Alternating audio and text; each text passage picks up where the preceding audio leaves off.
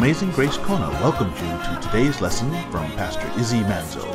Our prayer is that today's lesson will spiritually feed and uplift you. Now, here's Pastor Izzy. Well, guys, if you grab your Bibles and turn to 1 Corinthians chapter 6, chapter 6, verse 1 says, Does any one of you, when he has a case against his neighbor, dare to go to the law before the unrighteous and not before the saints? Or do you not know that the saints will judge the world? If the world is judged by you, are you not competent to constitute the smallest of law courts? Do you not know that we will judge angels? And how much more matters of this life? So, if you have law courts dealing with matters of this life, do you appoint them as judges who are of no account in the church? I say this to your shame, that it is so that there is not amongst you one wise man who's able to judge or decide between his brethren. Don't you got anybody there with some wisdom upstairs? Okay, look, did Paul pastor this church for a year and a half? Yeah. Does he know that they got guys there that could handle this? Sure. But this kind of teaching, when you're a teacher, is what we call reminding. It's more like pointing out the obvious, but it has to be done. Don't you guys got anybody that could decide that's got a little wisdom that they don't have to be spending the money on lawyers and going to the world court over this silly stuff? One brother suing another brother. Can't you guys do what's right? Can't you get somebody there with wisdom? Verse 6 But brother goes to the law with brother, and that before the unbelievers. Listen to verse 7. You might want to highlight this. It is already a defeat for you that you have lawsuits with one another. Why not rather be wronged? Or why not be defrauded? Just let it go. It's not a win because you took your brother to court and you beat him. Do people in churches like to hear this kind of stuff? To suffer the wrong when they're wrong? Did the Lord Jesus ever suffer any wrongs against him? Oh, no, they treat him perfect, right? Never pounded that crown of thorn in his head for no reason or beat him with the stripes and flogged him. What did he do wrong? Nothing.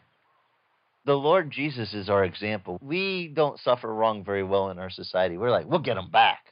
Ooh, they did me wrong. I'm going to sue them. Paul says, if you do that, it's already a defeat. It's no win. No wonder that non Christians don't want to sign up for the Christian club. They're like, why should I? Those guys are just as bad. They sue each other. I mean, if they would see us behave in a Christ like manner, I call it taking the higher road. We would walk the higher road they'd be going, you know, I'd rather be in their club. They don't sue one another over petty stuff. They work it out. They go to find someone with wisdom and ask them, hey, what's the right thing to do? And they actually do it. What a sweet thing that would be. If we were known for always being the ones that took the higher road.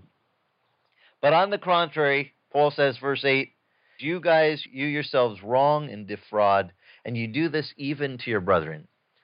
How would you like to have this written about your church in the Bible? That your church goes down in history as the ones that had the wrongers, that wronged and defrauded each other in the church. We don't want to admit that churches have problems. Guys, in the Holy Bible, here's a church that's got problems. He's got real problems. They are wronging each other and defrauding each other. They are suing each other in the world court, and they're not even taking it to the saints. This is interesting to me because I didn't know this. Did you guys know it says here, don't you guys know that you will even judge angels? I never knew that. We get to judge angels? What angels am I going to judge? My poor guardian angel's going to have a flat spot right here from going, ay, ay, ay. Oh, he's doing that stuff. I don't think I'll judge him. Now, I do know, remember when Lucifer rebelled against the Lord and said, I'm going to beat you at your own game? I'm going to be God. How many of the angels of heaven rebelled with Lucifer? A third.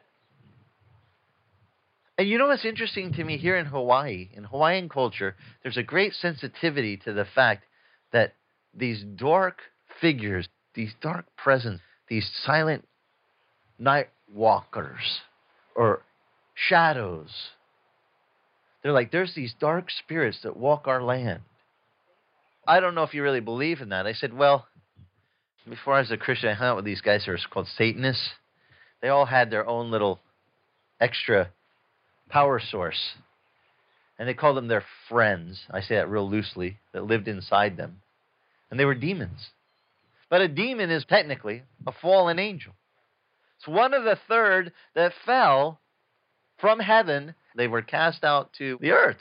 Yeah, they're down here walking around. Now, where are they headed in the eternal scope? We already know where they're going. Even further. But just to let you know that the demons do know where they're going to go. You remember when Jesus showed up and there was a man that had a legion, a thousand demons.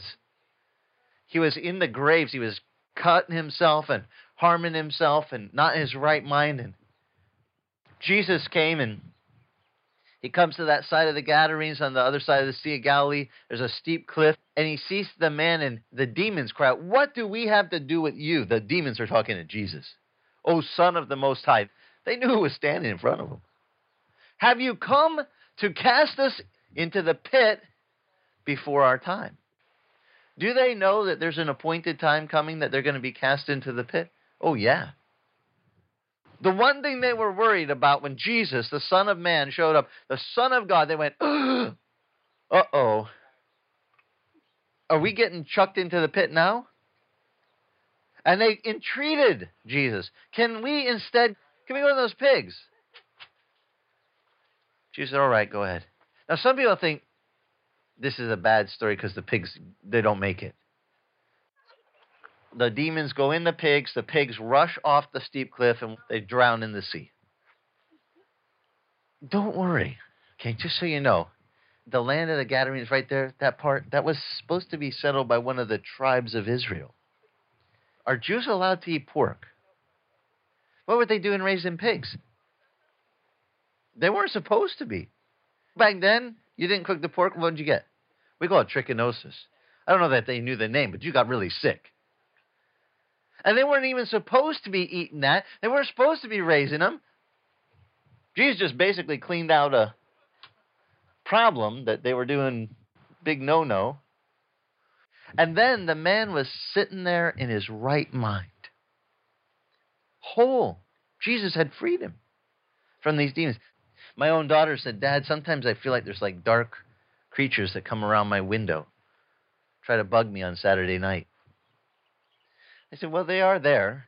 But just to comfort you, um, there's a ratio between the good angels and the fallen angels. And by the way, you want to be on the good side for this one. You know why? Because only one third fell, that left two thirds in heaven. The odds are in our favor. But this verse really sticks out to me because coming from hanging out with possessed guys that had fallen angels in them, they let them voluntarily come in their bodies and inhabit them. And those fallen angels deceived, did all sorts of trickery and deceit, promised them great powers. By the way, they never did anything good for them. They never did anything good for those folks that they inhabited. They tormented them. But I never noticed this. It says right here, Paul. Now, Paul is pretty learned in the scripture, way more than I am. He was called a Pharisee of Pharisees. Studied under Gamaliel, one of the top rabbis of the day. He was so learned in the word. And he says, Do you guys not know that someday you will judge angels? Is he talking about the good angels? Or do you think the fallen ones? I'm pretty sure it's the fallen ones. I was thinking, Really? We get to judge them. Man, I got some of them that caused me a lot of trouble. Any of you ever felt like there's demons giving you a little hassle? You ever thought how good it would be that you get to judge them someday? Like you, Crumb. You little creepy shadow that gave me bad night's dreams and mess with my sleep and mess with my family. You know, someday we get to judge them. How many of you read past this verse before? You never noticed it's in there? Do you see that there? I'm, I'm not making this up. Paul is telling them, 1 Corinthians 6, verse 3, Do you not know that we will judge angels? But I did catch on to the part we're not supposed to sue one another. It's a disgrace. Paul said, just be defrauded and be better. Take the high road. You're just going to get drugged down. Does anyone really win when they do this whole suing thing? Just the attorney, not the people involved. It just tears them down to nothing. It's so sick what these lawsuits can do to people. I tell you, we would be better to just be defrauded and move on. The pain is less if you can receive it than when you get that bill from the lawyers. Now, verse 9 Do you not know that the unrighteous will not inherit the kingdom of God? The unrighteous don't get to inherit God's kingdom. In Romans chapter 5, verses 18 and 19, we saw sin entered the world through one man, through Adam's sin. But the whole world was made righteous through Jesus, the second Adam, he's called. The second Adam, Jesus, came and took away our sin. He made us righteous. Now, I want to read you something that this verse speaks volumes, verses 9 to 11. Don't you know that the unrighteous will not inherit the kingdom of God? Do not be deceived. You know, there's another verse that says, Do not be deceived. God is not mocked. Whatever a man sows, that he's going to reap. Paul tells the church at Corinth, Don't be deceived. He says, Neither fornicators, nor idolaters, nor adulterers, nor effeminate, nor homosexual, nor thieves, nor covetous, nor drunkards, nor revilers, nor swindlers. That pretty much covers the whole church at Corinth. Shall inherit the kingdom of God. And listen to verse 11 and such were some of you. Could Paul say this from firsthand experience since he founded the church there? Sure. You guys got to know the context. He was the founding pastor. He's allowed to say, such were some of them. He knew some of them were adulterers, some of them were fornicators. I know some of you guys were doing that. But listen to the rest of the verse. Verse 11.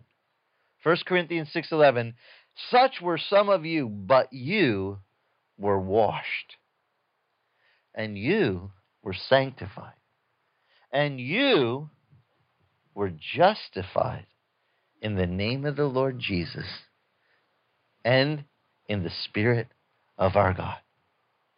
These three things you were washed. Remember in 1 John 1 9, if we confess our sins, God is faithful and He's just to forgive us. And one other thing He does, besides forgive, and cleanse us of all unrighteousness. You talk about cleaning, deep cleaning, spiritual deep clean. How many of you have confessed to the Lord your sins and said, Lord, forgive me? When you do that, He says you're forgiven. But you're not only forgiven, you are washed. You are cleansed with the best cleanser there is, the blood of our Lord. You remember the old hymn, What can wash away my sin? Nothing but the blood of Jesus. And what can make me whole again? Nothing but the blood of Jesus. That blood washes us clean. Paul says to them, You guys were the sinners. You were the sinner club. But now, you're the washed sinners. You've been washed of that sin, cleansed. Not only have you been cleansed, there's two other things he said that happens to you. You were sanctified and you were justified. Just for a quick, for helping the young ones, I tell them this if they don't know what justification means, Justified is just as if I'd never sinned. When Jesus takes you from that place where you were a fornicator, you were a swindler, you were a bad person, and He justifies you. He makes you just in the sight of God. He makes you right. He makes you just as if you've never sinned. That's the only thing that will make you right with God is the work of Christ. It's not our work. By the way, we don't justify ourselves. You try to justify yourself, good luck. It doesn't work. Paul says, but this is one of the best buts in the whole Bible. But you were washed. But you were sanctified. But you were justified. You made just as if you never sinned. How many likes this idea that even though we were those things, Look what Christ did for us. He made it so that's not how we are now. Why did this letter get included in the Holy Scripture? Could this apply to any churches today? Got a few problems, few folks that are suing each other, few folks are living immorally in the church. Yeah. And we forget that's how we were, but now Christ has worked in us. And He's made us to be new vessels, new creatures, the Bible says. The old things have passed away. And behold, He makes all things new. One of the coolest things about being truly a believer in the Lord is that the Lord says, Let me wash away that past. Let me free you. Because so many people are stuck. They're paralyzed. They can't move forward because of their past. They're like, Pastor, you just don't understand what I've gone through. You don't understand where I'm coming from. I'm like, dude, you don't understand where I came from. If God could free me from where I was, you're nothing, man. You got it made. You got like a couple threads tying you down. I had chains, steel fetters, like major bondages. And God said, let me break those. Let me set you free. And if He can set me free, the Bible says, He who the Son sets free is free indeed. Christ came to set us free. But we need to let people know that this is available. And we need to be real and not say, well, we never had any of those problems. It says right here in the book. Paul says, some of you were those very ones that did those things. You know, we might get to heaven someday and meet some guys from the church at Corinth. And you might be thinking, oh, right, man, I'm going to meet one of the guys they wrote about in the Bible, and then you go up and find out he's the dude that was the immoral dude that they put out of the church. Are you going to go, ooh, get away, cooties? He says some of you were adulterers or some were fornicators. You meet one of the, yeah, I was the fornicator. I could just see it. We get to heaven. The, I was. Was past tense. But now I'm washed. Now I'm sanctified. Now I'm justified, just as if I'd never sinned. Made new, clean. See, if we don't stick to the message of the gospel, that Christ can take us from whatever background we were in, whatever sin we were in, and that's what we were, but now we're new creatures.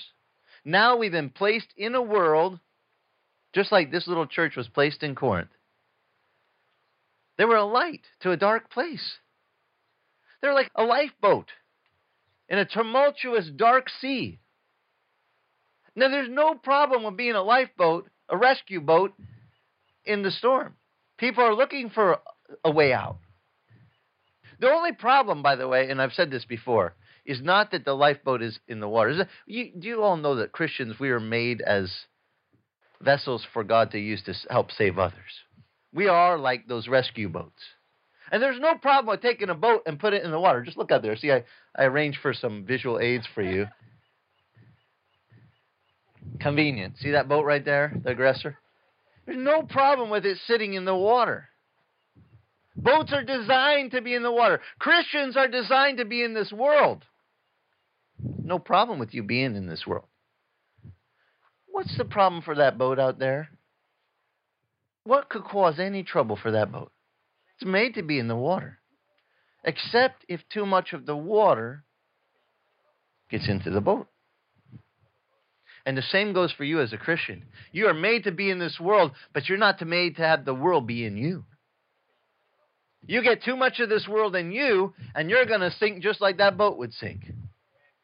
You were designed to be in this world by God as a lifeboat to help others. They will look at you and go, Look, they're floating. I'm not. Help. And you're supposed to be there throwing out the little ring. Save them. Drag them to the boat. Get them in. That's what we have as Christians that Paul is trying to tell the church at Corinth. They forgot. They let the world get into the boat. They let the world get into their church. And they forgot. Paul goes, that's a shame. You know, there's nothing worse than going to a church where they're like literally imitating the world. It's not appealing. We have to be the ones that are different. We're washed. We're cleaned. We're sanctified. We're justified. People should be able to say, wow, look at their boat doesn't have any water in it. Because if we really want to let them know the sweetness of walking with the Lord, is that we don't have to have that stuff weighing us down. We don't have to have that stuff pulling us. We are free from that because of what Christ did. Amazing Grace Kona thanks you for listening to today's lesson. You can listen to today's lesson or any of the radio lessons on iTunes titled Celebrate the Lord. And if your travels take you to Kailua Kona on the big island of Hawaii, come visit us. We meet Sunday mornings, 9 a.m., on the beach at the north end of the old Kona Airport. For more information on Amazing Grace Kona, go to our church website at amazinggracekona.com. Amazing Grace Kona is the original Calvary Chapel Kona.